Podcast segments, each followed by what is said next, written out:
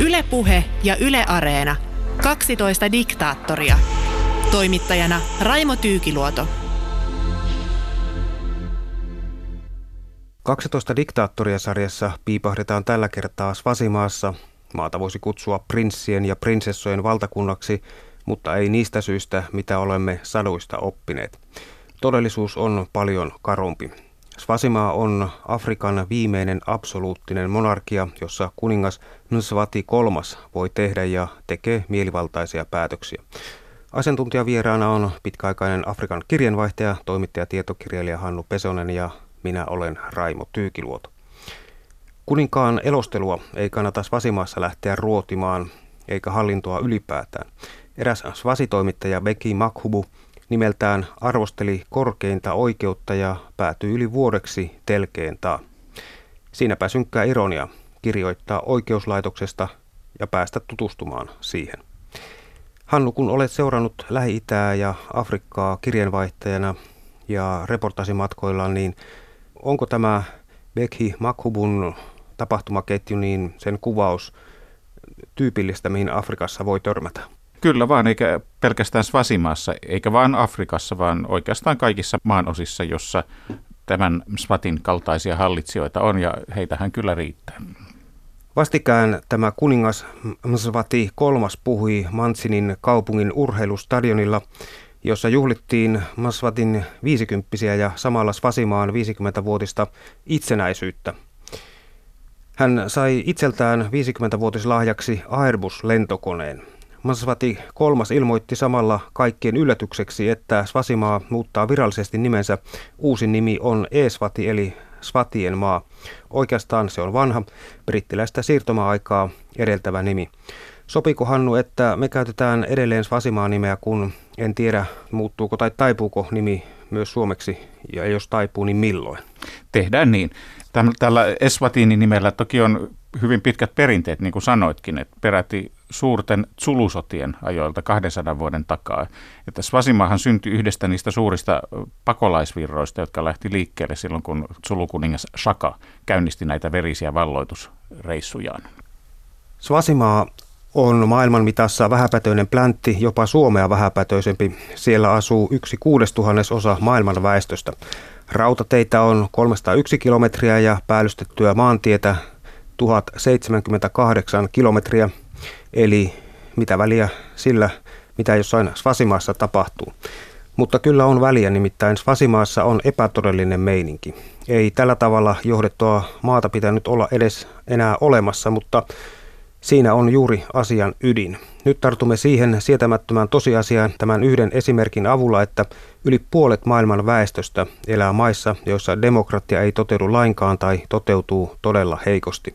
Tätä on hyvä miettiä. Sarkastisesti voisi todeta, että eipähän tarvitse sitten jälkeenpäin lohduttautua, että tuli erehdyttyä, mutta onneksi hyvässä seurassa. Yksi näistä maailman eriskummallisimmista diktaattoreista on siis tämä Svasimaan itsevaltias Nsvati kolmas. Jos tämä hirviömäinen despotti ei olisi todellinen henkilö, hänet olisi helppo kuvitella diktaattorista kertovan kauhufilmin päähenkilöksi, niin uskomatonta elämää hän elää. Nsvati kolmas rypee rahassa ja rikkauksissa samalla kun hänen pieni 1,3 miljoonan asukkaan kuningaskuntansa elää köyhyydessä ja nälänhädässä – Jopa sadat tuhannet svasimaalaiset elävät kansainvälisen ruoka-avun varassa. Maan pääelinkeino maatalous työllistää lähes 80 prosenttia väestöstä. Suurin osa heistä harjoittaa omavaraistaloutta pysyäkseen edes jotenkuten hengissä. Omavaraisviljelijöiden tärkein viljelystuote on maissi. Kaupallisesti viljeltyjä tuotteita ovat myös sokeriruoko, puuvilla riisi ja sitrushedelmät. Lisäksi tuotetaan toffeita. Svasimaata on hallinnut kuningas Msvati kolmas vuodesta 1986. Msvati kolmas kiruttaa häikäilemättä toisin ajattelijoita. Hänen edeltäjänsä kuningas Sobutsa toinen teki pohjatyöt ja lakkautti perustuslain vuonna 1973 ja kielsi kaikki puolueet. Tästä oli sitten pojan eli Masvati kolmannen helppo jatkaa valtaan tultuaan. Masvati kolmas on isänsä tavoin heikkona naisiin. Masvatin isällä kuningas Soputsa toisella oli ainakin 70 vaimoa. Masvati kolmas on vielä kaukana tästä, mutta hänkin on ehtinyt ottaa itselleen jo 15 vaimoa ja saada näiden kanssa 25 lasta. Tulee tässä mieleen eräs vanha Juise Leskisen biisi. Kuuntelijat, arvatkoon mikä. Noin 50 Svasimaan kuningas Masvati kolmas on Afrikan viimeinen absoluuttinen valtias, joka ylläpitää keskiaikaista hallintomallia eteläisessä Afrikassa vähintään yhtä suurella antaumuksella kuin edeltäjänsä. Toimittaja tietokirjailija Hannu Pesonen, kun tunnet tämän Svasimaan historian ja sitä myöten myös Masvati kolmannen tarinan varsin hyvin, niin kun Masvati kolmas nousi valtaan, niin Millaisia odotuksia kansalla oli häntä kohtaan? Niin, tämä Svasimaan uljaan härän sobussa toisen järjestyksessä 67. poika, niin hän nousi tosiaan 18-vuotiaana valtaistumille vuonna 1986. Ja mä muistan, kun mä vierailin Svasimaassa vuosi tämän hänen valtaantulonsa jälkeen, niin kyllä innostus oli ihan käsin kosketeltava. Että kaikki vannovat, että nyt Svasimaa nousee nykyaikaan. Että oli saatu nuoria, moderni johtaja, joka tuli suoraan arvostetusta brittiläisestä sisäoppilaitoksesta, jossa oli opiskellut neljän vuoden ajan. Mutta toisin sitten kävi. No niin, kun kävin siellä sitten seuraavan kerran kolmen vuoden kuluttua, niin into oli jo aika lailla jäähtynyt. Kaikki meni niin kuin ennenkin. Mitään muutoksia ei käytännössä ollut tehty ja kuningas paasasi perinnetapojen tärkeydestä. Ja tärkeitähän ne perinnettavat on niin meille, meille kuin heillekin. Ja, mutta sen jälkeen Svatin johdolla Svasimaa on eristäytynyt entistä pahemmin koko muun mantereen kehitystä. Muualla Afrikassa on pääsääntöisesti menty koko ajan eteenpäin, osin varsin vilkastakin vauhtia, mutta Svasima on juuttunut kyllä ihan entistä pahemmin tähän omaan kuplaansa. Se on semmoinen pieni, tosiaan niin kuin kerroitkin, vähän yli miljoonan asukkaan valtio Etelä-Afrikan ja Mosambikin välissä. Ja siellä mun mielestä voi niin kuin ihan selkeästi aistia, että minkälaisia oli afrikkalaiset kuningaskunnat – silloin tuolla mantereen eteläosissa, silloin kun eurooppalaiset tutustuivat niihin ensi kerran 1800-luvun alkupuolella. Ja jos nyt ajatellaan esimerkiksi Svasimaan perustuslakia, niin se lupaa tosiaan tasa-arvoa kaikille, mutta asettaa kuninkaan lain yläpuolelle. Hovi käskyttää hallitusta, oikeusjärjestelmää ja lainlaatioita aivan mielensä mukaan. Ja oikeastaan niin kuin ainoa tämmöinen ääni, jota Svati joutuu kuulemaan lainkirjaimen mukaan, mukaan on äitinsä. Eli tuota, Svasi perinteet säätää, että kuningas jakaa aina muodollisesti vallan lovukatiksi, eli suureksi naarasnorsuksi kutsutun äitinsä kanssa. Mutta käytännössä hän esiintyy lähinnä tämmöisenä seremoniallisena valtakunnan äitihahmona. No onko Masvati kolmannella mitään tavoitteita? No kyllä hänen niin kuin tärkein ohjenuoransa ja tavoitteensa on juuri tämä perinteisen svasikulttuurin ylläpito. Ja käytännössähän se tarkoittaa kuninkaan yksinvallan mustasukkasta suojelemista. Ja se mahdollistaa sitten tämän varsin yltäkylläisen mässäilyn tälle kuningassuvun sadoille prinsseille ja prinsessoille. No millaisen käytännön toimin tämä Masvati kolmas pitää sitten vallan itsellään? No täällä, täällä on tämmöinen, tämmöinen niin kuin säännöstö, jonka nimi on niin kuin Tinkundla – ja, ja siihen liittyy niin kuin kaikki, kaikkinainen demokratian puute ja opposition sortaminen ja mielivalta ja julmat rangaistukset niskottelijoita kohtaan. Et kyllä vaaleja on pidetty ja pidetään, mutta kuningas valitsee tämän Tinkundalan mukaisesti itse osan näistä parlamentin jäsenistä, eikä poliittisia puolueita tosiaan ole sallittu, niin kuin kerroit, vuoden 1973 jälkeen. Et kuningas Sobusa toinen julistautui silloin itsevaltiaksi ja kumos – perustuslaillisen monarkia, joka, jollaiseksi Svasima oli sitten muuttunut, kun oli viisi vuotta aiemmin itsenäistynyt brittien siirtomaavallasta. Ja senaatissa on 30 jäsentä, mutta heistä nyt kansa ei valitse ainuttakaan. Elokuussa 2018 pidettiin parlamenttivaalit ja ne oli kaikkien silminnäkijöiden, kansainvälisten tarkkailijoiden mukaan varsin sekasortoiset, eikä puolueettomia kansainvälisiä tarkkailijoita edes päästetty, päästetty vaalipaikoille seuraamaan koko, koko sirkusta. Miten Masvat kolmas sitten aikanaan ylipäätään sai tämän, tämän vallan, kun tulijoita suuresta suvusta varmasti olisi ollut muitakin? No se oli todellista juuri tämmöistä hovijuonittelua ja viittaa ja tikarileikkiä parhaimmillaan. Että Svatin alkuperäinen nimi silloin, kun hän vielä prinssi, prinssi oli, oli Makhosetive – ja hänet valittiin niin kuin näiden kuningassukun eri sukuhaarojen aika rankkojen palatsijuonittelujen ja lehmänkauppojen tuloksena. Ja Sobusahan oli ollut kuninka, kuninkaana neljän kuukauden ikäisestä koko loppuelämänsä, eli 82 vuotta. Että ei ollut oikeastaan mitään, kenelläkään mies muistiin mitään semmoista käytännön mallia, että miten tämä vallanjako oikein hoidetaan. Sitä ei ollut tarvittu miettiä kovin paljon. Ja oli tosiaan kärkkymässä iso joukko halukkaita, että Sobusalla oli tosiaankin noin 70 vaimoa, jonka kanssa hän ehti hankkia noin semmoisen virallisesti noin 210 jälkeläistä – ja lapsenlapsia oli hänellä kuollessa yli tuhat.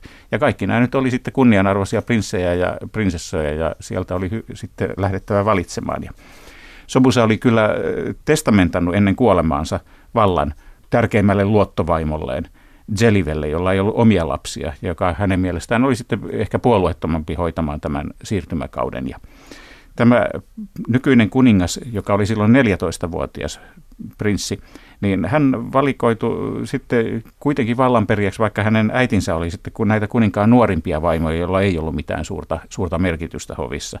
Mutta pääpoika oli osoittautunut kohtuullisen eteväksi kouluopinnoissaan ja kävi kompromissista, jolla vältettiin niin kuin kahden merkittävimmän klikin perimysriita ja varsinkin se kärjistyminen veriseksi. Ja sitten tämän neljä vuotta ennen kuin prinssi tuli täysikäiseksi, niin Svasimaata hallitsi sijaishallitsija, tämmöinen Likoko-niminen valtaneuvosto, joka rakennettiin sekin hyvin huolellisesti. Siinä oli yhdeksän prinssiä ja kolme perinteistä heimopäällikköä ja kolme tavallista svatia.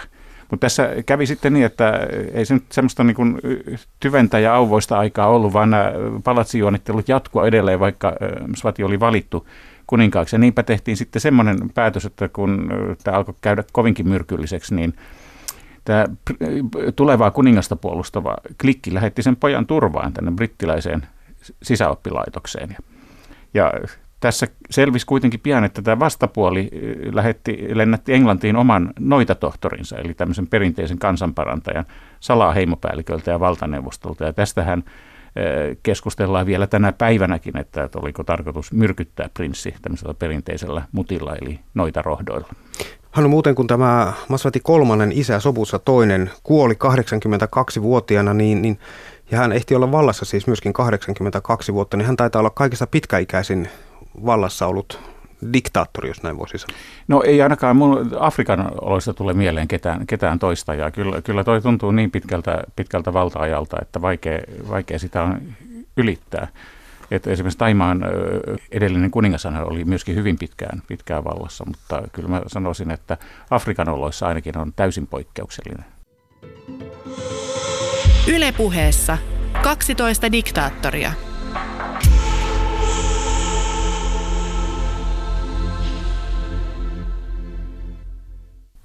No sitten palataan takaisin tähän, tähän noitatohtoriasioihin, niin toimittaja tietokirjailla Hannu Pesonen, millainen tämä mutin resepti on?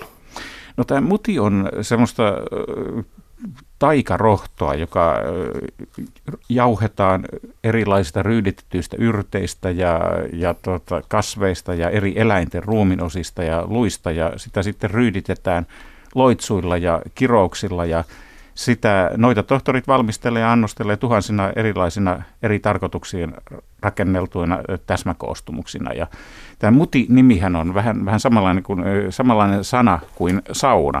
Eli se on tämmöinen yleis, yleissauna Suomessa. Että se on semmoinen yleissana, joka kattaa, kattaa tämän oikeastaan Etelä-Afrikan eteläkärjestä aina tuonne Tansaniaan asti koko tämän eteläisen ja itäisen Afrikan. Kaikki tuntevat ja tietävät heti, mitä tarkoittaa muti, vaikka muuten maiden kielet poikkeavat täysin toisistaan. Et sitä käytetään kaikkialla täällä eteläisessä Afrikassa. Ja silloin hyvin vahva asema tietysti Svasimaan perinteisessä lääketieteessä ja poliittisessa kilpottelussa, mutta käytetään kyllä kaikkia, kaikkialla muuallakin. Ja sitä käytetään enemmän niin kuin vastustajien noitumiseen ja kiroamiseen kuin lääkitsemiseen ja vaivoista parantamiseen, tai ainakin vähintään yhtä, yhtä paljon. Mä muistan, miten entisessä kotimaassani Zimbabwessa Sikalässä Hesarissa oli vähän väliä uutisia, miten mutiin oli turvautunut ihan muodollisesti sivistyneitä ja korkeassa asemia, asemassa olevia kansalaisia. kerrankin yksi ministeri mennessä palaa, kun osastopäällikkö poltti mutia virkahuoneessaan, niin kuin oli neuvottu. Mutta sitten tämän mutin ikäviin lieveilmiöihin kuuluu se, että sen valmistamiseksi tapetaan aikaa jo ihmisiä silloin, kun heidän ruumiin osiaan tarvitaan jonkun todella vaativan mutisekoituksen raaka-aineeksi. Niin, että jos Afrikassa matkailee ja tarjotaan mutia, niin kannattaa kaksi kertaa miettiä ennen kuin sitä ottaa. Sinne niin, voi olla ihmistä, jo, ihmisestä tehtyä. Niin, että ei joudu ihmissyöksi, mutta kyllä se tietysti harvinaista on ja kyllä ne on varmasti varattu niin erikoistarkoituksia ja tuskin vähäpätöisille turisteille. Poppamiesten asema Svasimaassa on, on edelleen vahva, ja jos poppamiehet osoittavat esimerkiksi tyytymättömyyttä kuninkaan politiikkaa kohtaan, niin silloin taitaa olla syytä huoleen. Kyllä vaan, että esimerkiksi Svati itsekin, itsekin pitää poppamiesten neuvoja tai noita tohtorien neuvoja hyvin tärkeässä niillä on hänelle tärkeä merkitys. Ja muitakin perinteisiä keinoja käytettiin esimerkiksi tämän hänen valtaannousunsa aikana valtataisteluaseena. Että silloin tätä toista kilvottelevaa klikkiä johti silloinen pääministeri Mabandla ja, ja tuota, eräänä kauniina päivänä hänen palatsistaan löydettiin vastustajien sinne päästämä elävä leopardi. Ja Avanla oli, se toimi hyvin tämä vertauskuvallinen viesti, koska Mavadla ymmärsi vinkin ja hän pakeni Afrikkaa ja sai sieltä vainon uhrina poliittisen turvapaikan. Likuku valtioneuvoston aikana Svasimaista tuli sitten raaka poliisivaltio. Joo, kyllä se muistetaan tämä sijaishallinnon kausi edelleenkin niin semmoisena kautena, jolloin poikkeuksellisen raju korruptio ja nepotismi ja mielipiteiden tukahduttaminen käynnistyi ja eteni. Ja, ja tuota, siihen liittyy tietysti väkivalta, jolla, jolla hiljennettiin ne, jotka eivät sitä hyväksyneet. Ja, mutta mun mielestä niin kuin oleellisempaa on se, että kuningas on ollut sen jälkeen vallassa 30 vuotta, mutta hän ei ole tehnyt valtaan noustuaan juuri mitään tämän asian korjaamiseksi, vaan tilanne on päinvastoin vakiintunut pysyväksi. Millaista valtaa käytti sitten kuninkaan ruoskaksi ja perinteiseksi pääministeriksi kutsuttu niin sanottu TV? TV oli todellakin juuri tämmöinen pelätty, pelätty hahmo Svasimaassa hyvin, hyvin pitkään, että tota, hänellä on helppo naures, naureskella tässä, mutta tota, todennäköisesti jos olisit Svasimaassa ja ajattelisit, että hän, hän siellä väälyy synkkänä varjona tuolla kotiportin liepeillä, niin tuskin, tuskin hymy nousisi huulille. Eli hän oli tämmöinen, häntä kutsuttiin kuninkaan ruoskaksi, tämmöisen oikeaksi kädeksi. Hän oli kuninkaan pääministeri. TV Tetva, eli Timothy Velabi. Ja hän oli tämän Smatin kuninkaallisen palatsin linnan herra. Hän kuoli niin syksyllä 2017 93-vuotiaana ja hän sitten käytti aika hervotonta kieltä, että hän uhkaili majesteetin nimissä polttaa kuninkaan vastustajat ja hän oli muun muassa lasten pakkoavioliittojen vankkumaton kannattaja, perinteiden nimissä tietenkin. Ja nämä, nämä TVn tavat ovat sitten siirtyneet tuota sotilaille, joita hän käskytti, jotka hänen alaisuudessaan on, että on kerrottu, kerrottu ja jopa dokumentoitu tilanteita, joissa rangaistavia uhreja on haudattu elävältä, ja he ovat sitten riisuttaneet aika häpeällisellä tavalla tiesuluilla, esimerkiksi busseja tarkastaessaan kaikki matkustajat alastomiksi. Ja tuossa, nyt kun TV kuoli, niin ajateltiin, että mahtaisiko nyt Svasimaassa koittaa sitten vähän helpompi aika ja Vähän hänen kuolemansa jälkeen kuningas ilmoittikin nähneensä näyn, jonka mukaan hän muutti Svasimaan kuninkaalliseksi demokratiaksi. Mutta ei tästä nyt kukaan muu ole toistaiseksi nähnyt mitään merkkejä, millä tavalla se nyt eroaisi entisestä. Et ihmisoikeustilanne on erittäin heikko, esimerkiksi Amnestin ja Human Rights Watchin kaltaisten järjestöjen mielestä. Svati kolmas on puhunut myös YK yleiskokouksessa ja hänen puheensa ja todellisuus eivät taida löytää toisiaan kovinkaan helposti. No ei, ei juuri. Että, että esimerkiksi YK yleiskokouksessa 2017 pitämässään puheessa Svati vakuutteli, että kyllä hänen hallituksensa takaa jokaiselle kansalaiselle tilaisuuden esittää mielipiteensä yhteiskunnan kehittämistä, tosin jätti varauksen, että rakentavalla tavalla – et sitähän nyt ei sitten kertonut, että sama hallitus oli, eli hän itse oli juuri sitä ennen hyväksynyt lain, jolla kuninkaan tai hallituksen arvostelijat voidaan vangita ja tuomita suuriin sakkoihin kulttuuri- ja perinnearvojen loukkaamisesta. Et käytännössähän tämä uusi laki jättää poliisille ja armeijalle lähes rajattomat valtuudet tukahduttaa ihan pieninkin arvostelu. Ruuvit oli taidettu vetää kirjalle jo ennen tätäkin. Joo, eli tämä kansainvälisen terrorismin vastainen kamppailu, sehän on tarjonnut, tarjonnut kaikin, kaikille maailman diktaattoreille mainiot, mainiot keinot tuota, hyvällä tavalla kiristää lainsäädäntöä, eikä Svati suinkaan tahtonut tässä kisassa jäädä, jäädä tuota, vähemmälle. Että hän säädetti vuonna 2008 varsin ankaria terroristilakeja, ja ne rajoittaa tiedotusvälineiden, ammattiyhdistysten, kansalaisjärjestöjen, uskonnollisten yhteistyön toimintaa hyvin, hyvin paljon. Ja terroristiteko tai, ja terroristi on määritelty niissä niin väljästi, että sellaisiksi voidaan tulkita oikeastaan kuka tahansa arvostelija ja mikä, mikä tahansa teko. Ja näiden lakien perusteella on sitten syytetty ja vangittu esimerkiksi näitä kansanvaltaa vaativia kiellettyjen poliittisten puolueiden johtajia ja ihan tavallisia rivijäseniäkin. No, he ovat saattaneet sortuneet esimerkiksi sellaiseen syntiin, että ovat laulaneet demokratiaa ylistäviä lauluja. Ja sitten myöskin pidätettyjen ja kuulusteltavien kidutus ja vankien oudot katoamiset ja hovin arvostelijoiden epäselvät murhat, ne on kiinnittänyt ihmisoikeusjärjestöjen huomiota jo pitkään. No onko Masvatilla edes suurta halua tai poliittista taitoa muuttaa tätä tilannetta? No tuskin on ainakaan halua ja saattaapa olla, että ei edes kykyjäkään. Että tämä Wikileaks, joka oli tämmöinen aika armoton, armoton tulkki monestakin, monestakin asiasta, niin siellä paljastuneet Yhdysvaltain Svasimaan suurlähettilään Earl Irvinin ulkoministeriön tota, Washingtonin tekemiä luonnehdintoja Swatista ja hänen hallinnostaan viiden vuoden ajalta. Ja ne on kyllä tämmöisen kokeneen Afrikan diplomaatin suusta aika armottomia. Ja Irvin totesi, että kuningas ei ole älyllisesti kovinkaan kehittynyt eikä lainkaan lukumiehiä, ja että hän ei jaksa eikä viitsi tutustua hänen päätettävikseen tuotuihin asiakirjoihin. No, Masvatia pidetään myös tasapainottomana. Toimittaja tietokirjailija Hanu Pesonen, mihin hänen päätöksentekonsa perustuu sitten, jos, jos hän ei kerta lue dokumentteja, joita hänelle tuodaan? No tämän samaisen, samaisen Wikileaks-ketjun ketjun mukaan ja sen raportin ja useiden muidenkin silminnäkijä havaintojen mukaan, niin hänen päätöksentekoaan ohjailee hyvin vahvasti e, taikausko, heimopäälliköt, noitatohtorit ja vaimo. Ja kolmas vaimo, hän on heistä korkeimman koulutuksen saanut ihan akateeminen ihminen, La Kise. Ja, ja tota, hän, häntä Smati ilmeisesti vaimoistaan kuuntelee varsin tarkkaan. Ja hän, niin kuin kerroinkin, niin hän uskoo vahvasti tähän taikarohto Mutin voimiin ja noita tohtoreiden kykyihin. Massotin johtamas Fasimaa on brittiläisen avustusjärjestön Oxfamin mielestä Afrikan epätasa-arvoisin valtio, vaikka vaimon vaikutus onkin Massotille aika suuri. Niin, en, en pysty mitenkään niin väittämään, väittämään vasta, vastaan, että kaikki, kaikki ne tilastomittarit, joita, joita sieltä esitetään, niin puhuu todella sen puolesta, että hänen valtakaudellaan on pysytetty palatseja ja on seiniin sivelty kultaa ja samaan aikaan kansalaiset on kärsinyt useista nälänhädistä. Kolmasosa 15-19-vuotiaista tytöistä kantaa HIV-virusta ja pelkästään SMATin menoihin kuluu neljäsosa valtion käyttövaroista.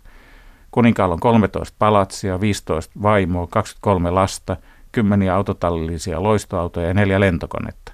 Ja hänen omaisuutensa arvoksi lasketaan parisataa miljoonaa euroa. Ja mainitsitkin jo näistä 50-vuotissynttäreistä viime vuoden, viime vuoden huhtikuussa. Ja hän siellä sitten oli valinnut tuota asukseen tämmöisen kuuden, kuusi kiloa painavan timanteella kirjailun puvun, jonka tekeminen kesti kahdeksan kuukautta. Ja siellä hän sitten maisteli tämmöistä eteläafrikkalaisten leipurien laatimaa 52-kerroksista kakkua. Ja, ja todellakin hän sai lahjaksi tämmöisen toivomansa Airbus 344-moottorisen laajarunkolentokoneen. Ja se sitten tietysti varusteltiin myös VIP, VIP-välineillä ja, ja sisustuksella ja maksoi noin 25 miljoonaa euroa. Ja synttärit vieraat varmasti huomasi, että hän roikotti ranteissaan tämmöistä reilu miljoonan euron arvosta luksuskelloa. Se maksaa muuten ihan yhtä paljon kuin mitä EU antaa vuosittain Svasimaalle kehitysapua ilmaisen peruskoulutuksen tukemiseen. Siinäkin vähän miettimistä. Tuota, no kieltämättä tuota epätasa-arvoisimman valtion mainetta on muiden vaikeampi lyödä. Millaisia vieraitahan Masvatin 50-vuotis kekkereillä mahtoi olla? No näiden kekkereiden päävieraina oli Taiwanin presidentti Tsai Ing-wen ja, ja sitten päivän tasaajan Ginean presidentin Theodor Obiang Vasogon varapresidenttipoika. Ja nämä molemmat päivän tasaajan Ginean miehet, isä ja poika, on näitä Afrikan pahimpia raakuudesta ja ahneudesta tunnettuja diktaattoreita. Ja Swatin tärkeimpiä tulolähteitä on ollut Taivanin hallinnon tunnustaminen, eikä Pekingin Kiinan. Ja, ja tuota, Taivanhan maksaa, maksaa näille, näille valtioille huomattavia avustussummia, jotka, jotka tuota, pitävät virallisia diplomaattisuhteita sen kanssa. Tämä joukko vähenee, vähenee jatkuvasti, mutta Swati kuuluu siihen ja, ja tuota, hän on vieraillutkin Taivanissa ainakin 17 kertaa. Ja brittiläiselle kansanyhteisölle ja Britannian hoville, että kuningashuoneelle Svati on aika kiusallinen vieras, vieras myöskin. Myöskin hän on kuitenkin kansanyhteisön jäsen, kansanyhteisön ylläpito on äärimmäisen tärkeää Britannialle ja kuningas, kuningashuoneelle, mutta tuota, hänet joudutaan sitten aina, aina kutsumaan näistä jatkuvasti kasvavasta arvostelusta huolimatta. No Masvati ei taida olla tyyppiä, joka jättäisi juhlat jotenkään häät väliin. No ei. Näissä Bri- Britti- Britanniassa nyt on ollut viime aikoina kuninkaallisia häitä ja niissä vieraille Sam Swati on majottunut arvonsa mukaisesti tämmöisen 50 hengen seuroineen tämmöisiin lontoolaisiin luksushotelleihin. Ja samalla kun kuningas ottaa osaa näihin juhliin ja vaimot käy soppailemassa, niin Svasimaan kansalaisten melkein 70 prosenttia elää äärimmäisessä köyhyydessä ja maa orpoja. Kerrotaan, että Masvati on rakennuttanut uudet palatsit kaikille kuningattarilleen. Palatsihankkeen kustannusarvio oli ainakin noin 13 miljoonaa euroa.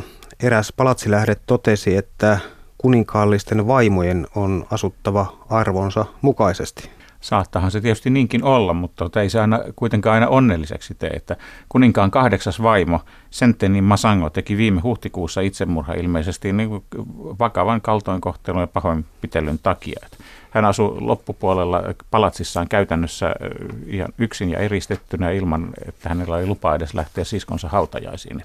Ja kuningas itse ei ollut käynyt häntä tapaamassa kolmeen vuoteen, eli oli siellä kultaissa lintuhäkissä. Ja Svatihan on rakennuttanut vielä, vielä tota isot talot isänsä tämän kuningas Sobusan leskille, joita on vielä monta, monta eläs, elossa myöskin. Ja bemareitakin taitaa autoina olla siellä aika useita.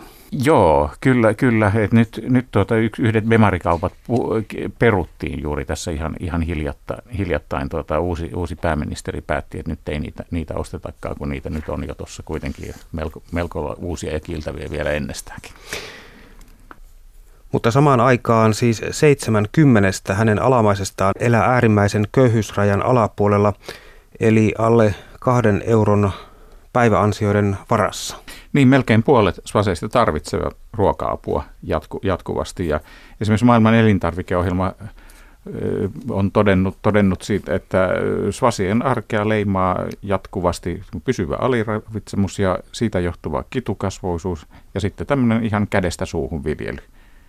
Mutta tämä nyt ei esimerkiksi näiden kuninkaan rouvien soppailuintoa ole vähentänyt millään lailla.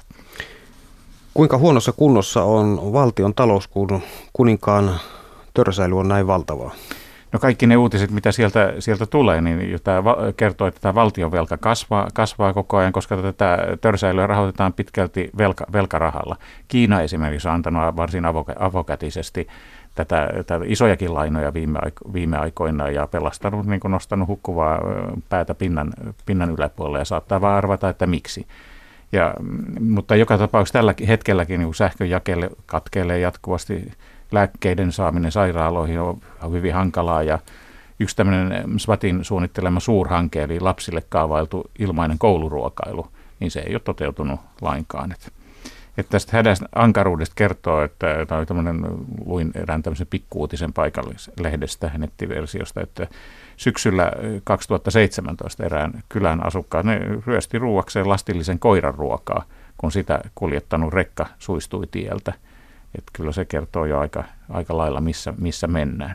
Ja nyt tuossa viime marraskuussa niin Svasimaan valtiovarainministeri ilmoitti, että valtion kanssa on nyt niin tyhjä, että vanhuksille ei ole varaa maksaa eläkkeitä. Ja se on noin 25 euroa kuussa, mitä, mitä tämä peruskansaneläke on, ja monelle perheelle se on ainoa tulonlähde. Ja hallitus ilmoitti siihen, että he ryhtyykin säästämään nyt sitten, että valtion virkamiehet ei enää saa lentää ykkösluokassa, vaan heidän täytyy tyytyä pelkästään bisnesluokkaan.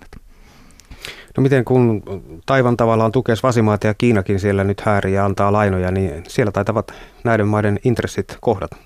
Kyllä ne kohtaa, tai ainakin ne on niin vahvasti ristiriidaiset. Kumpikin taistelee, taistelee tuota paikasta auringossa, jos Svasimaata nyt sellaiseksi voi kutsua. Eli Kiinan politiikkahan on ihan taas yhtä loogisesti päinvastainen kuin Taivanin, eli se pyr, pyrkii tuota, saamaan valtiot, joilla, joilla on diplomaattisuhteet Taivaniin, katkaisemaan ne ja, ja valitsemaan sitten oikean Kiinan. Ja tietysti niin kuin lyhyellä aikavälillä että hyödyttää juuri tämmöisiä SMATin kaltaisia kaltaisia tuota, diktaattoreita, koska he voivat ottaa rahaa, rahaa kummalta, kummaltakin ja kilpailuttaa heitä toisiaan vastaan. Alikehittyneisiin terveysoloihin liittyy myös Vasimaan ainoa maailman kärkitulos. Siellä on YK on lastenjärjestö UNICEFin mukaan maailman korkein HIV-infektioaste, peräti 26 prosenttia aikuisväestöstä kantaa virusta, niin onko tähän HIV-tartuntojen suureen määrään yritetty tarttua millään tavoin? No tavallaan että Svati on yrittänyt häätää AIDSia ja HIVtä niin taas kerran perinteisin menoin. Ja vuonna 2001 hän julisti maahan tämmöisen vanhan siveystavan Umkwasson mukaisen neljän vuoden seksikiellon kaikille alle 18-vuotiaille.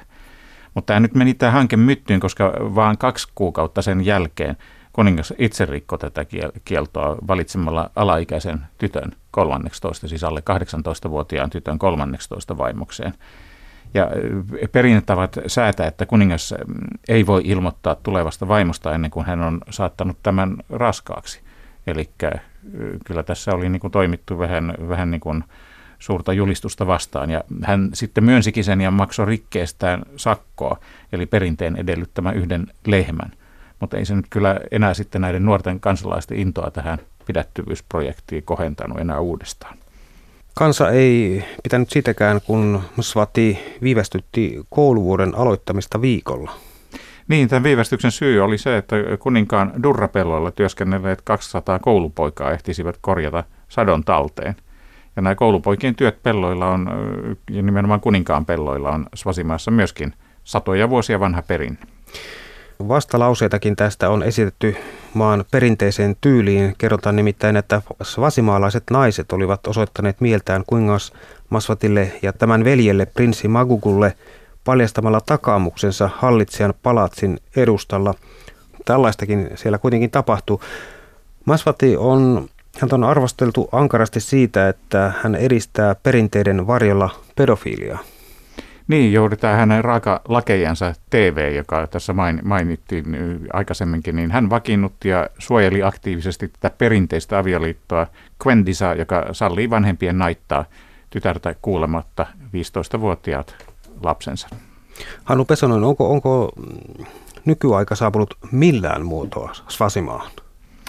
No eri kansalaisjärjestöt ja ulkomaalaiset avunantajat sitä, sitä sinne ovat koittaneet tuottaa, mutta omasta kehityksestähän sen täytyy lähteä. Ja oikeastaan silmin nähden Svasimaassa niin kuin nykyaikaa edustaa lähinnä nämä modernit uhkapeli- ja huvittelukasinot, nämä eteläisen Afrikan Las Vegasit, joita, joita syntyi silloin, kun Etelä-Afrikassa oli vielä vallalla valkoinen rotuerottelu valta, valta. Ja Svasimahan sijaitsi siinä ihan Etelä, Etelä-Afrikan kyljessä ja Etelä-Afrikan vauraat valkoiset tuli sinne huvittelemaan, tuhlaamaan ja ennen tätä rotuerottelun purkamista tapaamaan hyvin nuoria muurotuisia vastakkaisen sukupuolen edustajia.